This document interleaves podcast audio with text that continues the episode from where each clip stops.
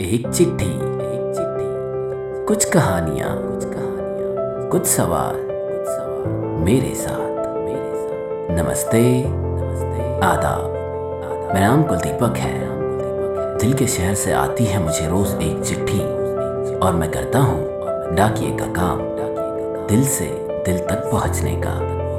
आइए आज देखते हैं किसने लिखी है दिल के शहर से एक चिट्ठी। उस दिन फैक्ट्री में कुछ ज़्यादा ही काम था। आजकल काम का बोझ बढ़ता ही जा रहा था। सोच रहा था कि क्यों ना जल्द से जल्द रोहित को सारा काम सिखा दूँ। जी हाँ रोहित। मेरा इकलौता बेटा, जिसका आजकल ग्रेजुएशन भी हो गया था तो सोचा कि यही सही समय होगा। धीरे धीरे रोहित सारा काम सीख जाएगा, फिर मैं रिटायरमेंट के लिए मुक्त हो जाऊँगा। सारा काम रोहित संभाल लेगा। सोचा आज ही डिनर पर ज़िक्र करूँगा। मैं फैक्ट्री से घर पहुँचा। हम डिनर पर बैठे ही थे। मैंने ऐसे ही बात करते करते तारा से कहा कि, तारा, तुम्हें नहीं लगता कि अब रोहित को मेरे साथ काम पर आ जाना चाहिए? धीरे धीरे मैं उसको सारा काम सिखाना चाहता हूँ। रोहित बोला, डैड, लेकिन मैं भी आपसे कुछ बात कहना चाहता हूँ। मैंने कुछ दिनों पहले एक अब्रॉड के एंट्रेंस एग्ज़ाम दिए थे। वहाँ पे मेरा सिलेक्शन हो गया और मैं मास्टर्स के लिए वहाँ जाना चाहता हूँ। वहाँ जाकर ही मैं कुछ कर लूँगा डैड मुझे इस फैक्ट्री वैक्ट्री के चक्कर में मत फंसाइएगा प्लीज़ आप आप संभालिए ना आपका बिज़नेस मैंने कहा, बेटा, लेकिन ये सब हमने तुम्हारे लिए तो किया है। रोहित बोला हाँ डैड मेरे लिए किया है, बात ठीक है, लेकिन मुझे इन सब बातों में कोई मतलब नज़र नहीं आता। आपकी ये छोटी सी फैक्ट्री आप संभालिए ना प्लीज़ मुझे वर्ल्ड वाइड जाना है। एक ही शहर में रह के मुझे नहीं लगता मेरा कोई भविष्य है।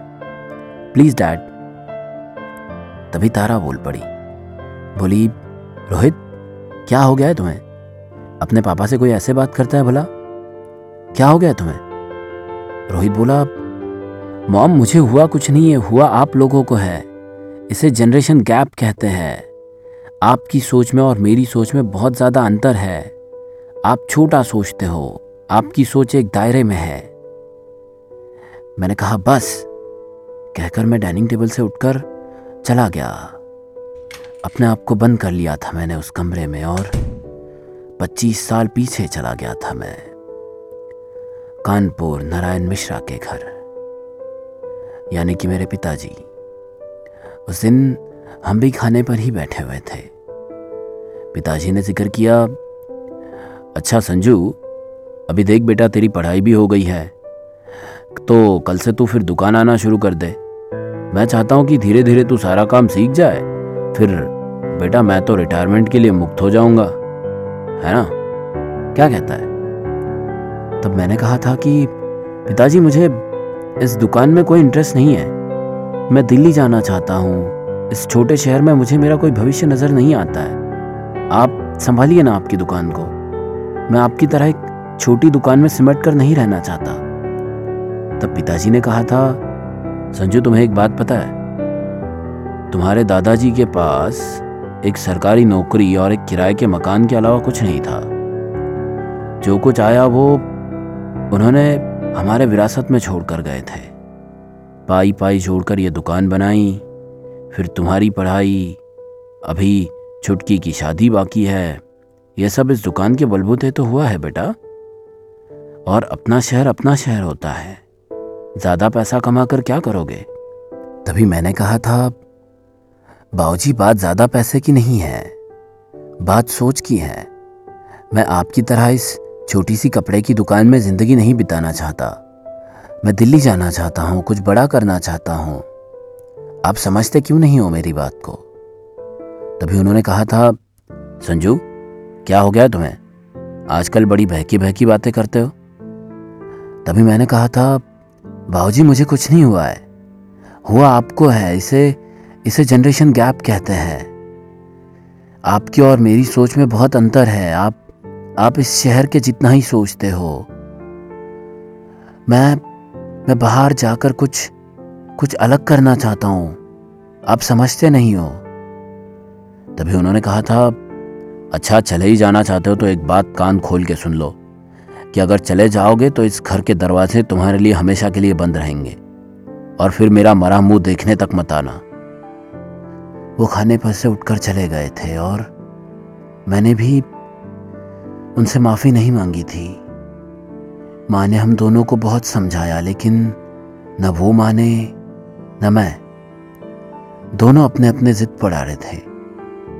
फिर कुछ दिनों के बाद मैं दिल्ली चला आया था। बाऊजी से बिना माफ़ी मांगे। याद आते थे कभी कभी वो बाऊजी की दुकान। बाऊजी बहुत ज़्यादा।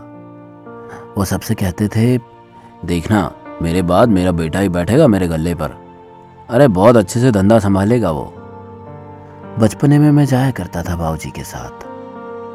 जैसे जैसे बड़ा होने लगा मैं सोच रहा था कि मुझे कुछ अपना करना है, कुछ बड़ा। दिल्ली आकर मैंने अपनी फैक्ट्री डाल ली थी। पहले कहीं काम किया, फिर पाई पाई जुड़ाकर ये छोटी सी फैक्ट्री खड़ी की थी मैंने। लेकिन आज मेरा ही बेटा मुझे मुझे ऐसी चीज़ें सुना रहा था। शायद मुझे मुझे चीज़ें वापस मिल रही थी, क्योंकि मैंने भी तो बाबूजी के साथ यही सब किया था। ये सब सोचते सोचते ना जाने कब सुबह हो गई। मैं अखबार पढ़ रहा था और तभी रोहित आया। रोहित बोला, dad I am sorry dad. Dad, मैं अब मैं अब जाऊँगा अब्रॉड, लेकिन वहाँ से कुछ सीख कर आऊँगा और फिर हम हमारे फैक्ट्री को ग्लोबल लेवल पर लेकर जाएँगे। डैड, हमारे दादाजी ने एक छोटी सी दुकान से सफ़र शुरू किया था ना? फिर आपने ये फैक्ट्री बनाई। मैं बहुत बड़ा बिज़नेस एम्पायर बनाऊँगा, डैड। कहकर वो मेरे गले लग गया था। मेरे आँख में भी आँसू थे। वो बोला, क्या हुआ, डैड? बेटा, काश मैं मैं ये सब चीज़ें बाऊजी को समझा पाता। वो उम्र भर के लिए मेरे से नाराज़ हो गए। कमरे में उनकी बड़ी सी तस्वीर लगी थी उसकी तरफ़ देखते हुए मैंने कहा, मुझे माफ़ कर दीजिए बाऊजी।